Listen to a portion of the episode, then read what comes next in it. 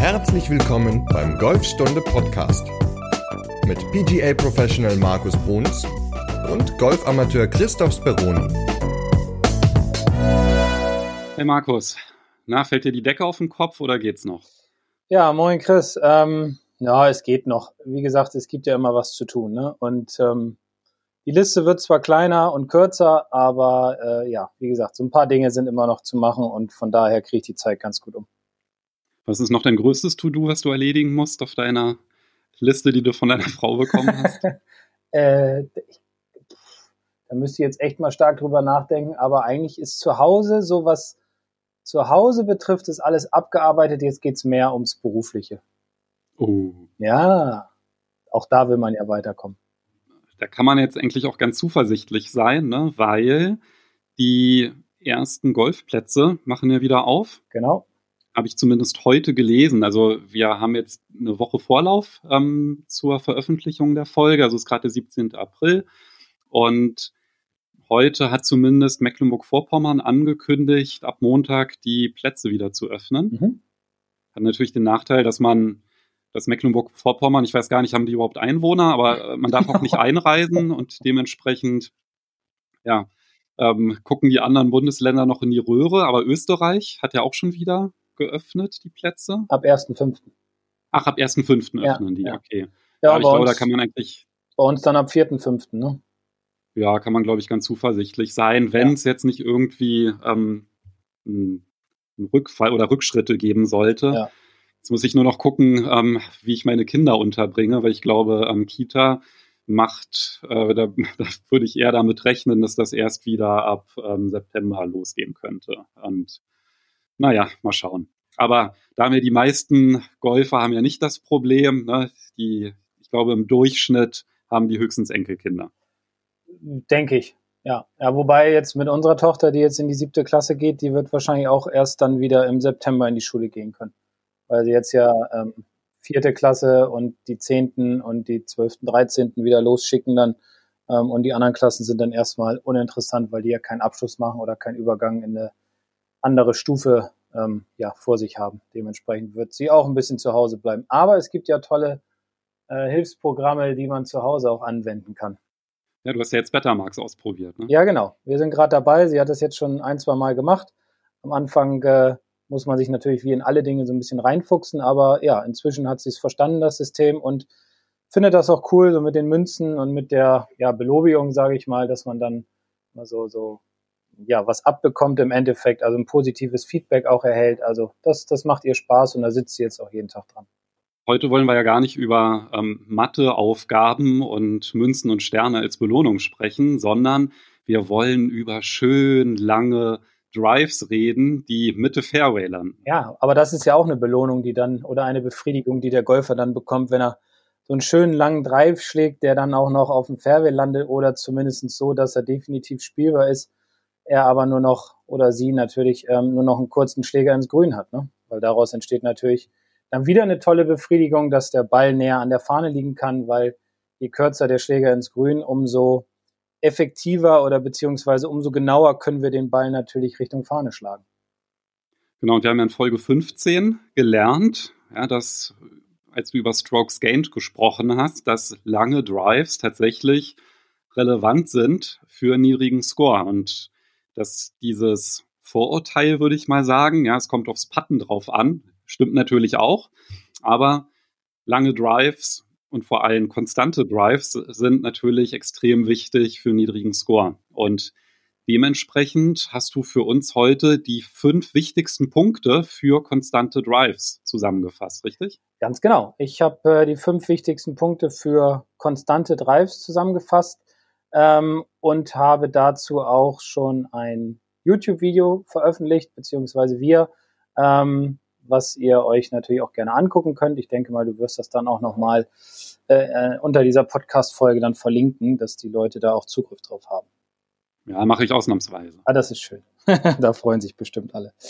Ähm, ja, wie gesagt, Strokes Gained hatten wir letzte Woche drüber gesprochen und ähm, natürlich ist Putten auch ein ganz wichtiger Faktor, aber wenn man sich so die Statistiken der letzten Jahre anschaut, dann gewinnen meistens die ein Turnier, die lange Drives und konstante Drives schlagen. Also ja, mir fällt da immer wieder der, der Rory McElroy ein, der natürlich extremst lang ist, teilweise Paar Viers wirklich mit dem Driver erreichen kann, also mit einem Schlag. Ähm, und das ist für mich eigentlich so ein Moment das Nonplusultra, was Konstanz und Länge betrifft. Ähm, aber heute wollen wir erstmal auf, auf die fünf wichtigsten Dinge eingehen ähm, und dann äh, wollen wir später dann nochmal auf Länge eingehen. Also ja, wir haben fünf Punkte im Endeffekt beim Driven und ähm, los geht's eigentlich wie bei allen Schlägen immer mit dem Setup. Ähm, und da gibt's natürlich immer so ein paar Unterschiede im Vergleich zum Eisen. Ähm, das erste ist einfach die Standbreite. Also die Standbreite ist wesentlich breiter oder man steht etwas breiter als bei den Eisen.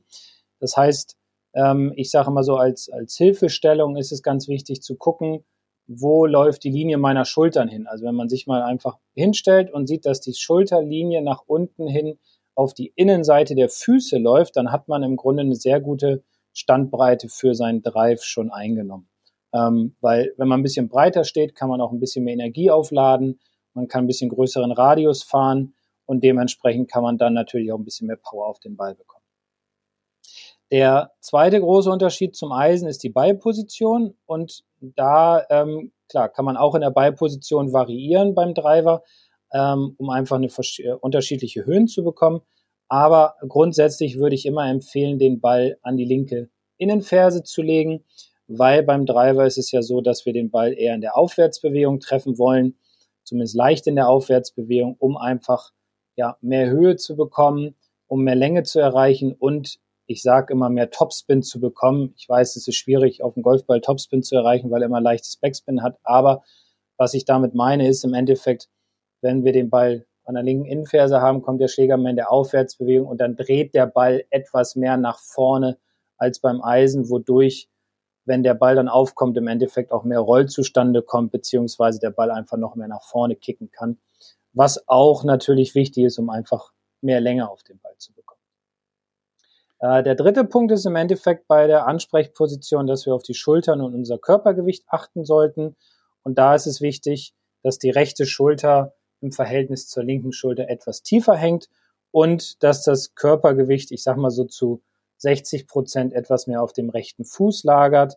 Jetzt nicht den Oberkörper komplett rüberkippen, aber so ganz leicht nach rechts verlagern und die rechte Schulter etwas tiefer weil das führt auch dazu, dass man den Schläger etwas mehr in der Aufwärtsbewegung an den Ball bringen kann. Und der vierte Punkt im Setup, wo man immer darauf achten sollte, ist das Griffende. Ähm, und da sehe ich ganz häufig, ja, eigentlich die häufigsten Fehler beim Driver, ähm, dass die meisten Leute das Griffende eher so über den Ball ja, legen, sage ich mal, oder, oder, oder packen ähm, und ein bisschen weiter nach vorne. Das Problem ist, wenn man das mal übertreiben würde und man verschiebt sein Griffende zu weit nach links, und der Schläger steht am Boden, dann würde man auch ganz schnell feststellen und sehen, dass die Schlagfläche natürlich sehr stark nach rechts geneigt ist äh, oder nach rechts zeigen würde. Ähm, deswegen immer bitte darauf achten, das Griffende beim Driver ruhig in Richtung Gürtelschnalle, in Richtung Bauchnabel.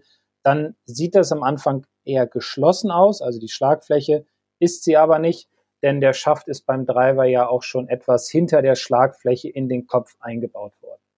Also das sind eigentlich so die vier Punkte, auf die man achten sollte im Setup. Ganz kurz noch, ähm, was du vor dem Setup oder bevor du mit dem Setup angefangen hast. Mhm. Ähm, da hast du ja davon gesprochen, hast es ja auch so ein bisschen relativiert, ne, dass jetzt der Fokus auf jeden Fall, dass das jetzt die Grundlagen sind für, für konstante Drives. Mhm.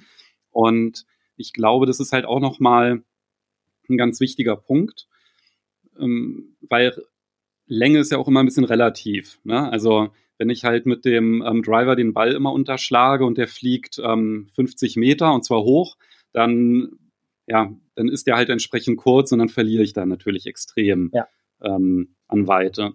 Und die Punkte, die wir jetzt durchgehen, die sind ja vor allem dafür da, den Driver oder den Ball möglichst gut und konstant zu treffen, was ja eine Grundlage dafür ist, dass er natürlich eine gewisse Weite fliegt. Da geht es halt niemals um einen Längenrekord, mhm. ja, also weil das ist ja halt auch nochmal ganz wichtig, ne, wenn man ihn versucht, besonders weit zu schlagen, dann passiert ja meistens genau das Gegenteil, ne, weil man dann verkrampft und ja, die Muskulatur verspannt. Und das ist ja dann auch schon was, was in der Ansprechposition im Grunde passieren kann, wenn wir zum zweiten Faktor übergehen, nämlich dem Griff. Ganz genau. Ähm, ja, also es geht grundsätzlich geht es jetzt hier erstmal um die Konstanz beziehungsweise äh, ja um die Konstanz im, im Schwung, um die Konstanz im Ballflug oder dass man den Ball sauber nach vorne bekommt und Länge ist dann wieder ein anderer Faktor. Ähm, deswegen ist es auch ganz wichtig im, im, zweiten Punkt, und da geht es ja um den Griff, wie du schon erwähnt hattest, auch ganz stark sollte man darauf achten, dass man gerade den Driver nicht zu fest greift. Weil auch das sehe ich immer wieder.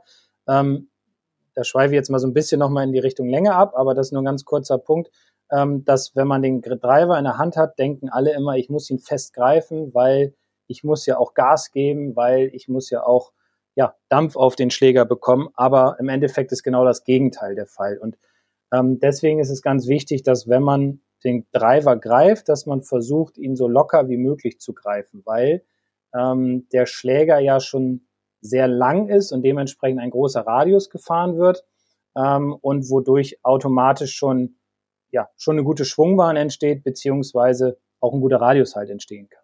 Und ich erkläre das immer meinen Schülern so, dass sie sich vorstellen sollen, wenn sie eine Griffskala haben von eins bis zehn, dann frage ich sie meistens immer als erstes, wo sie sich denn jetzt selbst einordnen würden. Und bei vielen ist es tatsächlich so, dass sie sagen, ja, so sieben, acht, neun, so in dem Bereich. Und dann sage ich immer spaßeshalber, es gibt auch Zahlen unter fünf, also drei oder vier. Ähm, und das braucht natürlich erstmal ein bisschen, bis man so diesen dieses Selbstvertrauen bekommt, den Schläger die Arbeit übernehmen zu lassen. Und ähm, aber den meisten gelingt es dann sehr gut und dementsprechend äh, schwingen sie den Schläger dann auch besser beziehungsweise treffen den Ball dann konstanter, wodurch er einfach auch ja besser nach vorne rausgeht und sie mehr Fairways treffen. Ähm, also man kann das selbst auch nochmal überprüfen, wenn man jetzt den Schläger zum Beispiel zu fest greift und es bildet sich ja in den Fingerspitzen, äh, ja staut sich das ganze Blut und die Rest der Hand ist im Grunde weiß ähm, dann weiß man auch, okay, man hat viel zu fest gegriffen oder wenn einem nach der Runde die Unterarme und Handgelenke wehtun, dann weiß man auch, okay, ich habe wahrscheinlich einige Schläger zu fest gegriffen und meistens ist es dann der Driver, weil wir da halt immer denken, da muss mehr Kraft eingesetzt werden. Was auch wichtig ist beim, beim Greifen ist, beziehungsweise was darauf ja, dann Auswirkungen hat, ist der Release. Das heißt, die Rotation, sage ich immer, der Arme durch den Ball, die Rotation des Körpers durch den Ball, ähm, weil je fester man den Schläger greift, umso mehr blockiert man den Schläger, umso weniger kann der Schläger für einen arbeiten. Deswegen im Grunde vorstellen, Griffskala so auf der Stärke drei bis vier greifen und der Schläger übernimmt die Arbeit für einen. Wenn man das zu Hause üben will, dann nimmt man einfach eine geschälte Banane und wenn man die greift und zerquetscht, dann hat man zu festen Griff. ja, wir haben das früher in der Ausbildung uns immer so vorgestellt, als wenn man so eine Zahnpasta, so eine offene Zahnpastatube in der Hand hat. Ähm, und wenn man die dann greift, so mit dem Golfgriff, ähm, dann darf nichts rauskommen. Das wäre im Endeffekt auch so eine ganz, ein ganz gutes Bild, ja, was man sich vom inneren Auge packen könnte. Sehr super. Kann man dann quasi beim, ach nee, beim Zähneputzen sind ja die Hände belegt, aber nach dem Zähneputzen kann man dann halt immer mit der Zahnpastatube einmal üben. Genau. Und wenn man danach das Bad irgendwie komplett neu äh, reinigen muss, dann hat man auf jeden Fall zu fest gegriffen. Ja, ja. Also lasst den Schläger für euch arbeiten. Versucht ihn nicht krampfhaft zum Ball zu führen, weil das hat im Grunde nur Auswirkungen darauf, dass der Ball schlechter getroffen wird. Ähm, der Schläger ist lang genug, also der Driver ist lang genug, um einfach genügend Schwung zu erzeugen, aber nur, wenn man den Schläger mit einer gewissen Griffstärke greift und ihn nicht zerquetscht.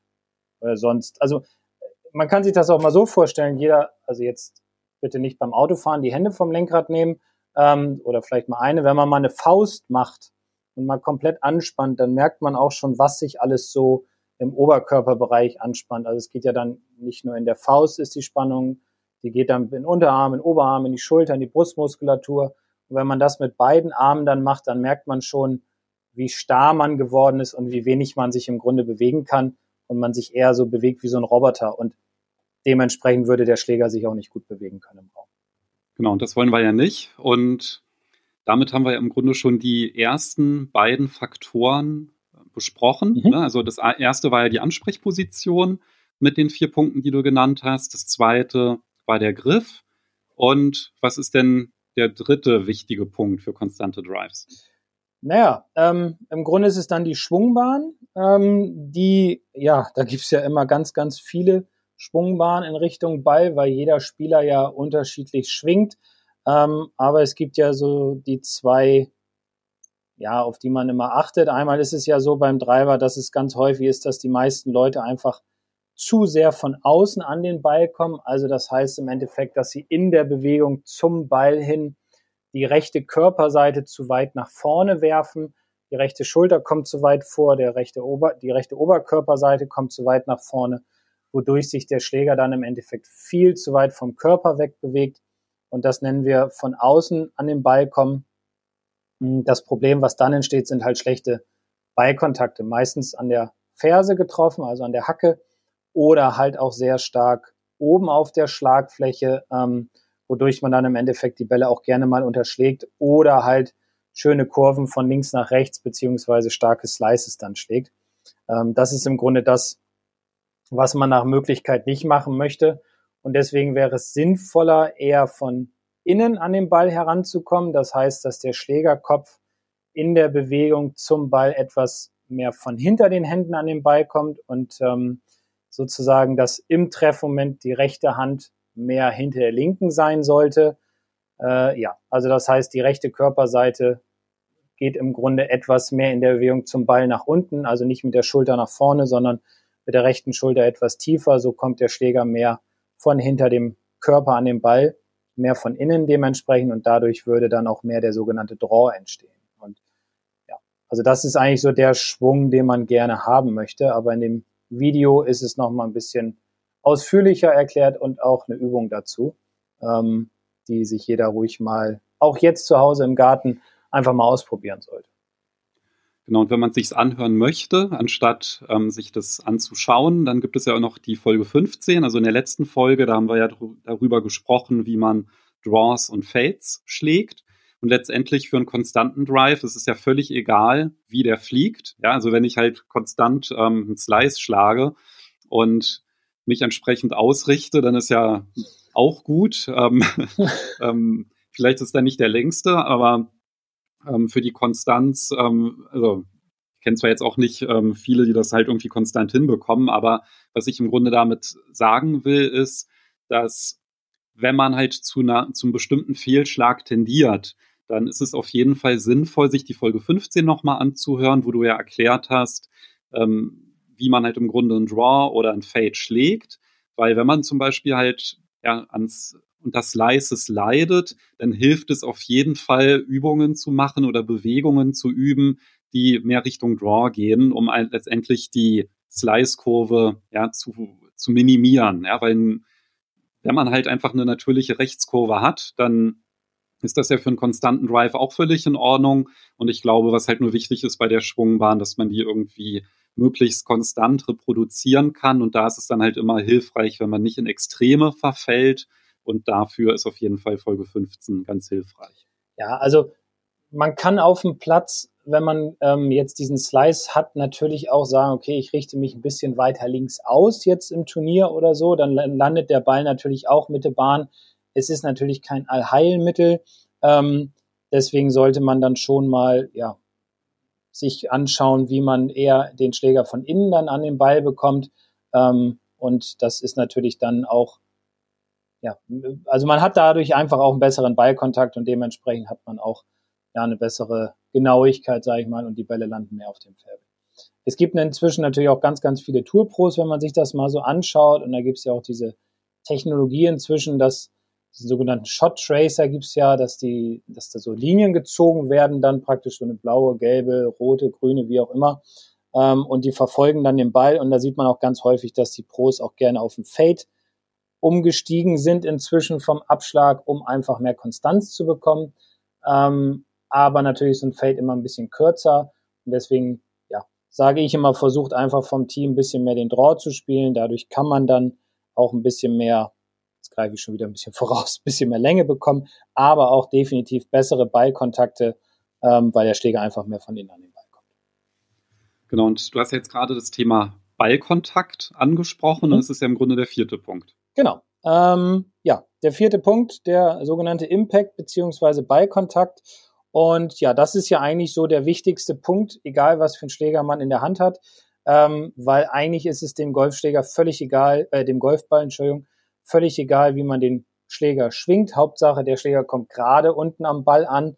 Ähm, aber jetzt bei diesem Punkt geht es erstmal nicht darum, dass der Schläger gerade unten ankommt, sondern dass es darum geht, wie treffe ich den Driver eigentlich richtig. Und da sollte man sich immer den Gedanken vornehmen, dass der Schläger immer in der Aufwärtsbewegung an den Ball kommt. Also beim Eisen ist es ja so, dass wir immer erst den Ball und dann den Boden treffen wollen. Das heißt, äh, dass wir kein Gras zwischen Ball und Schlagfläche haben wollen, weil dadurch würde uns ja Länge verloren gehen, ähm, beziehungsweise auch eine gewisse Konstanz verloren gehen. Also wir würden eher fette Bälle schlagen.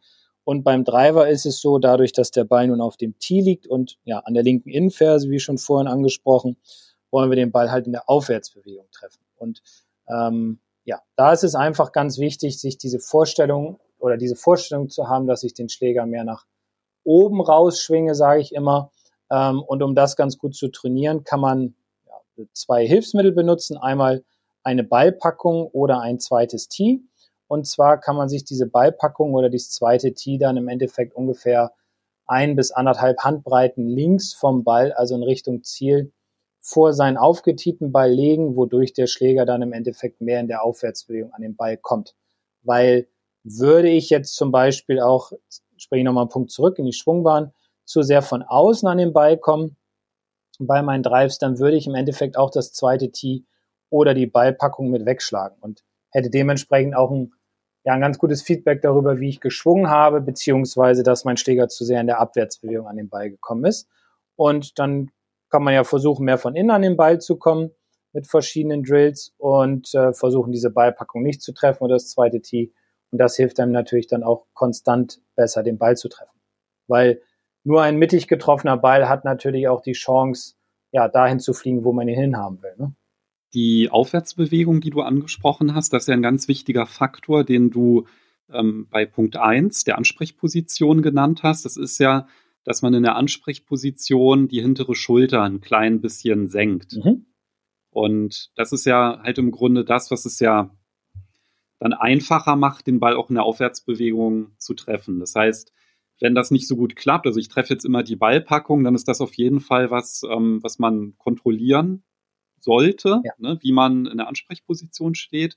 Und um da vielleicht auch ein besseres Gefühl zu bekommen, finde ich immer eine ganz schöne Übung, den ähm, Schläger oder halt den Driver einfach mal ähm, ja, auf die Brust zu legen und im Grunde mit den Händen über Kreuz an den Schultern zu fixieren mhm. und dann einfach mal diese Aufdrehbewegung zu machen und dann halt auch wieder langsam in Richtung Ball zu drehen, weil dann bekommt man so ein ganz gutes Gefühl dafür, wie sich der Oberkörper rotiert und dass es natürlich dann auch wichtig ist, die Körperwinkel zu halten, weil wenn man jetzt den Oberkörper dann aufrichtet beim Ausholen beispielsweise, dann würde man ja auch den Ball nicht mehr so richtig treffen. Und ja, das ist auch nochmal, glaube ich, ein Tipp, den ich weiß gar nicht mehr, in welcher Folge du das genannt hattest, aber das finde ich auf jeden Fall auch immer ganz hilfreich. Muss ich jetzt auch nochmal nachgucken. Ähm, aber, aber was auch, auch dazu noch ganz gut ist, ist, dass man sich auch vorstellt, dass im Treffmoment die rechte Schulter immer etwas tiefer sein sollte als die linke. Ähm, weil dann kommt man auch ein bisschen mehr von innen an den Ball, was wir eben besprochen hatten äh, bei Punkt drei beziehungsweise dann kommt man auch mit dem Schläger immer ein bisschen mehr in der Aufwärtsbewegung an den Ball. Ähm, und ja, wie gesagt, das führt halt dazu, dass man konstantere Ballkontakte bekommt. Für die Konstanz ist ja auch noch der fünfte Faktor unglaublich wichtig, und zwar der Rhythmus. Genau, der Rhythmus, ja. Der Rhythmus, der Mitmus. Ähm, ja, Rhythmus ist so ein bisschen darauf auch zurückzuführen auf Punkt zwei ähm, wegen dem Griff, wo, wo wir über den Griff gesprochen haben, ähm, weil das hängt auch so ein kleines bisschen zusammen weil je fester ich einen Schläger greife, und da hatte ich ja kurz das Beispiel gegeben mit der Anspannung, dass man dann sich so ein bisschen wie so ein Roboter bewegt. Je fester ich so einen Griff greife, umso schlechter kann ich halt auch meinen Körper bewegen. Also so meine Erfahrung. Ähm, und dementsprechend schaffe ich es auch nicht mehr, einen ganz sauberen Rhythmus hinzukriegen, wodurch ich einfach ja sehr schnell schwinge, wenig Kontrolle bekomme, ähm, wenig Körperrotation hinbekomme ähm, wodurch ich keinen Raum kriege für meinen Schläger in Richtung Ball wieder sauber zurückzuschwingen. Und deswegen ähm, empfehle ich immer ein, ja, ein Rhythmusbild sich vorzustellen. Und äh, da sage ich immer, zählt mal ganz in Ruhe 21, 22, während ihr schwingt. Also das heißt, wenn ich aushole, sage ich 21 und auf dem Weg zurück sage ich 22 und wenn ich dann die 22 gesagt habe, treffe ich im Endeffekt den Ball. Ähm, das verhilft mir einfach dazu, einen, ja, einen guten Rhythmus zu bekommen, um halt auch den Schläger sauber zu bewegen im Raum, beziehungsweise um auch den Ball wieder konstant besser treffen zu können. Man kann das wunderbar üben, indem man sich auch jetzt zu Hause in den Garten hinstellt oder auch drin seinen, seinen Driver mal nimmt oder einfach nur einen, einen Stick, ähm, hält den, ja, ganz normaler Golfgriff, nimmt die Arme nach vorne, so Brusthöhe und schwingt dann im Grunde so ein bisschen wie so ein Baseballspieler ähm, und sagt sich 21, 22 mal vor. Man kann das ja einmal machen, dass man ganz schnell sagt 21, 22 und dann merkt man schon, dass der Rhythmus ja total unrund ist, dass man im Grunde nur aus dem Oberkörper herausschlägt. Ähm, und wenn man das Ganze ein bisschen ruhiger macht, also dieses normale 21, 22, dann merkt man schon, dass der Unterkörper auch besser mitarbeitet, dass der Schläger mehr dem Körper folgt und dass dadurch im Endeffekt auch gerade bei der Übung ein, ein lauteres Zischen zustande kommt. Also wenn das so ein ganz kurzes, schnelles Zischen ist, dann ist es falsch gewesen mit dem Rhythmus. Wenn das ein langes, großes Zischen ist, dann hat man einen viel besseren Rhythmus gehabt, wodurch ja bessere Konstanz entsteht, mehr Geschwindigkeit, man mehr Raum aufgebaut hat. Also alles im Endeffekt was Positives beinhaltet. Was ich noch ganz gut finde, anstatt der 21 und der 22 ist als Rhythmusübung locker schwingen mhm. zu sagen, weil das ja nämlich noch zusätzlich den Effekt hat, dass man sich daran erinnert, nicht zu fest zu greifen und nicht zu viel Gas zu geben. Mhm. Kann man auch machen. Ich habe mal früher von, da hieß es noch Premiere, so, ein, so, eine, so eine Golfklinik gesehen von, ich glaube, es war von Nick Faldo. Ähm, da hat er so erklärt, was auch Rhythmus betrifft und hat dann so zwei, zwei Namen genommen, einmal Colin Montgomery und einmal Coca-Cola und hat dann einen Schwung gemacht und hat dabei gesagt Colin Montgomery und da muss man ja ganz schnell schwingen, wenn man den Ball bei Montgomery treffen will. Das heißt dann ja Colin Montgomery. So. Und dann hat er gesagt, macht lieber ein Wort mit drei Silben, also Coca-Cola. Ja, und dann hat man ähm, bei der dritten Silbe im Endeffekt bei Cola trifft man dann den Ball hat einen ruhigeren Rhythmus und ja, dementsprechend kann man den Schläger auch besser bewegen. Also Markus Bruns kann man dann auch immer sagen, wenn man. Ja, bei dir wäre das Christoph Speron. Ja, das wäre schwierig. Ja, das ist wieder zu schnell dann. Ne? genau. Lieber an Markus denken beim Golfschwung, dann klappt es besser, als wenn ihr an mich denkt. Ja, vielen Dank. ja, also ähm, das sind eigentlich so die fünf Punkte, auf die man achten sollte, um einen guten Drive oder einen konstanten Drive zu schlagen. Hat man einmal das Setup, ähm, dann den Griff, die Schwungbahn, Impact und Rhythmus. Und wenn man auf die fünf Punkte achtet und die ordentlich übt, dann kriegt man eine sehr gute Konstanz in sein Spiel beziehungsweise in seine Drives. Ähm, und ganz wichtig ist halt für mich immer beim Driver ähm, dieses, dieses, in Anführungsstrichen diese Lockerheit, dass man nicht versucht, verkrampft den Ball nach vorne zu prügeln irgendwie, sondern dass man versucht, den Schläger die Arbeit übernehmen zu lassen. Ähm, ja, und dass man dementsprechend auch, dass der Körper dadurch einfach wesentlich besser arbeiten kann. Und neben den fünf Punkten, die wichtig sind für konstante Drives, gibt es ja noch ein weiteres Thema, was da ja sehr verwandt mit ist, und das ist ja der Driver selbst. Ja, da gibt's ja auch ja, ganz, ganz viele Unterschiede im Endeffekt. Ähm, also was immer ganz wichtig ist, bevor man oder was immer ganz wichtig ist, bevor man sich einen Driver kauft, ist, dass man ein, ein, ein Driver-Fitting macht, im Grunde wie für alle Schläger, dass man nicht einfach sagt, ach, der ist heute runtergesetzt, den nehme ich mit. Ähm, und nachher passt zum Beispiel der Schaft gar nicht zum Spieler, weil da hatten wir auch schon mal drüber gesprochen kurz, ähm, dass der Schaft immer abhängig ist von der, von der Geschwindigkeit, die der Spieler auf den Ball bringt. Ähm, also hatten wir in Folge 13 oder 14 drüber gesprochen, was bezüglich Seniorenschäfte, beziehungsweise da war ja auch eine Frage, wie man als Senior sich noch verbessern kann. Ne? Ähm, und da hatte ich ja gesagt, dass man zum Beispiel als Senior ein, ein eher ein Lightflex-Schaft benutzen sollte oder ein Regular Flex. Aber auch da ist es natürlich immer wichtig, dass man sich vorher fitten lässt, um halt herauszufinden, wie hoch ist meine, meine Schlägerkopfgeschwindigkeit, um dementsprechend den richtigen Schaft zu finden. Weil ein falscher Schaft führt halt auch dazu, dass man eher einen hohen Ball schlägt oder einen flachen Ball oder extrem viel arbeiten muss, wenn der Schaft zu schwer ist oder zu steif. Ähm, also das ist immer ganz, ganz wichtig, dass man da sich Hilfe holt von seinem Pro oder einem Clubfitter und äh, sich im Driver fitten lässt, weil er ist mit der wichtigste Schläger ähm, und dementsprechend sollte es auch gutes Material sein, was man da in der Hand hat und in der Tasche. Ein weiterer Punkt ist natürlich der Schlägerkopf. Da gibt's jetzt auch inzwischen schon ganz viele Unterschiede, auch von der Größe her, auch von der Gewichtung her, auch was man so einstellen kann inzwischen an den verschiedenen Köpfen. Aber auch das ist eher eine Sache beim Fitting, dass man da auch ausprobieren muss. Ähm, es gibt auch verschiedene Köpfe von einer Marke, die alle unterschiedlich klingen. Also von daher, äh, da muss man auch immer so ein bisschen drauf achten. Am Ende geht es aber darum, dass man die beste Kombination zusammenstellt oder sich zusammenstellen lässt zwischen Schlägerkopf und Schlägerschaft, ähm, damit man dementsprechend auch gute Ergebnisse erzielen kann mit dem Drive. Seit einigen Jahren ist es jetzt auch so ein bisschen verbreitet, dass es zwei unterschiedliche Schaftlängen gibt beim Driver. Früher gab es immer nur eine Länge, nämlich 45,5 Inch, das heißt, ja, also 45,5 Inch. Inzwischen ist es auch so, dass es einige Spieler gibt, die gerne auf einen 44,5 Inch Driver-Schaft zurückgreifen. Das heißt, der ist dann ein Inch kürzer. Das verleiht den, dem Spieler dann im Endeffekt etwas mehr Kontrolle. Nimmt natürlich ein bisschen Länge, weil ein längerer Schaft führt natürlich immer dazu, dass man dementsprechend auch einen größeren Radius hat in der Bewegung, wodurch natürlich auch etwas mehr Geschwindigkeit entstehen kann.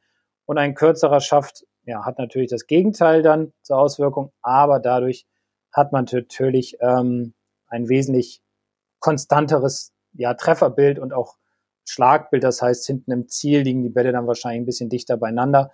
Das muss man natürlich aber dann auch immer wieder rausfinden beim Fitting, was für den jeweiligen Spieler besser ist. Also ich bin eher so noch der Oldschool auf 45,5 Inch und fühle mich damit sehr wohl. Ähm, wenn ich jetzt aber, oder wenn man einen neuen Driver haben will, dann sollte man beide Varianten ruhig mal ausprobieren und, und auch schauen, wie weit liegen die Bälle tatsächlich auseinander. Sind es 10 oder 20 Meter oder sind es nur 5 Meter? Bei 5 Meter ist es dann im Grunde egal. Bei 10 bis 20 Meter würde ich mir dann schon überlegen, was für mich am besten ist, ob eher auf diese Distanz zu verzichten, dann nehme ich den kürzeren Schaft, dafür aber mehr Konstanz im Schwung zu haben oder äh, sage ich, okay, ich bin eh sehr konstant mit dem Driver, dann nehme ich doch wieder den längeren Schaft und schlag dafür 10 bis 20 Meter weiter. Also ich habe auch einen kürzeren Schaft. Hast du so einen 44,5er? Hm. Okay. Und fühlt sich wohl damit? Ja, also ich muss sagen, ich habe ja noch nie ein Driver-Fitting gemacht. Ja, Schande über mein Haupt. Also ich bin halt auch dieser Golfer, der, also meine Driver-Geschichte war dann halt auch so, dass es irgendwann, als es mit den Drives nicht lief, habe ich mir einfach halt einen neuen Driver gekauft und dann wurde es halt noch schlimmer. Und ähm, was dann dazu geführt hatte, dass ich dann ganz lange den Driver gar nicht mehr benutzt hatte. Mhm. Und ich habe dann ähm, letztes Jahr war das, glaube ich, da hatte ich dann, ähm, ich hatte ja erzählt, hier in, in Berlin-Mariendorf, da ist ja eine Trabrennbahn, so eine Driving Range und da waren, da hatten die dann halt ganz viele ähm, Schläger noch gehabt.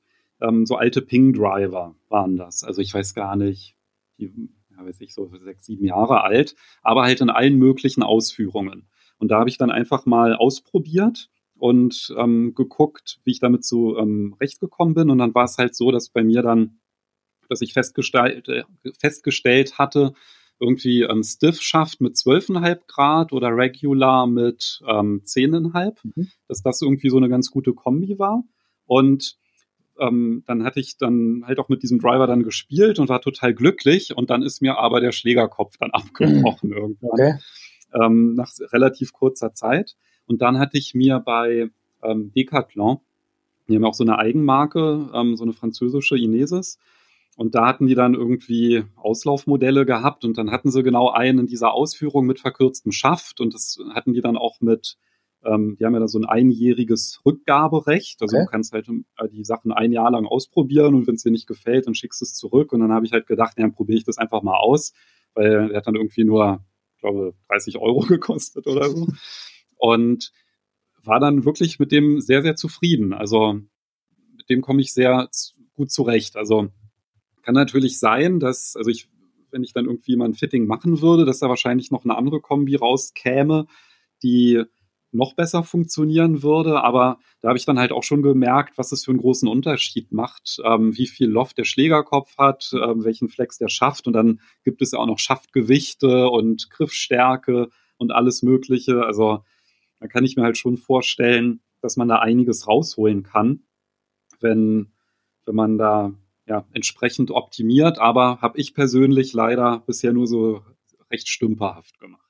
Also man kann eine ganze Menge rausholen. Vor allem ist es ja inzwischen auch so, dass die Driver technologisch gesehen, also die Köpfe extremst weit fortgeschritten sind und dementsprechend kann man alleine schon, ja, ich sag mal, wenn man Driver hat von vor vier, fünf Jahren irgendwie und sich jetzt einkauft, dann hat man schon 10 bis 15 Meter teilweise Unterschied in der Länge. Also was natürlich auch schon toll ist. Ähm, und dafür lohnt es sich schon dann nochmal Geld zu investieren. Also irgendwann solltest du dann auch ein Driver-Fitting machen, aber da kannst du ja gerne bei mir vorbeikommen.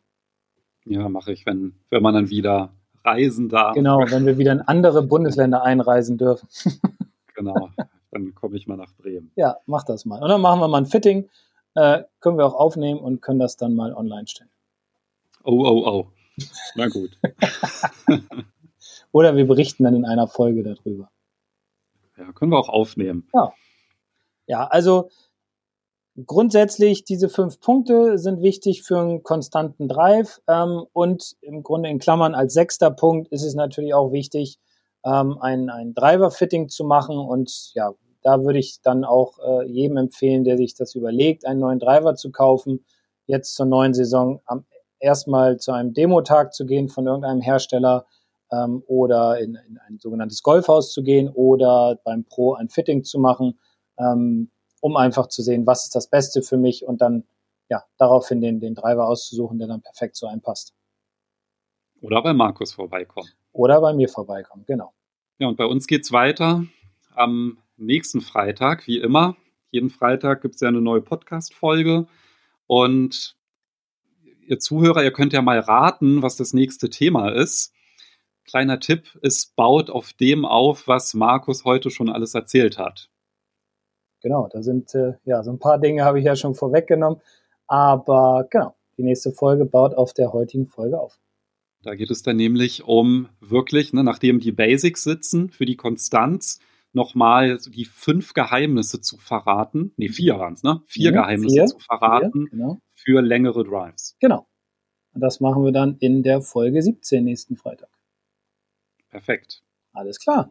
Dann, äh, ja, würde ich sagen, wünsche ich äh, euch allen alles Gute erstmal. Bleibt gesund, bleibt munter, trainiert fleißig zu Hause weiter und äh, wir hören uns dann in Folge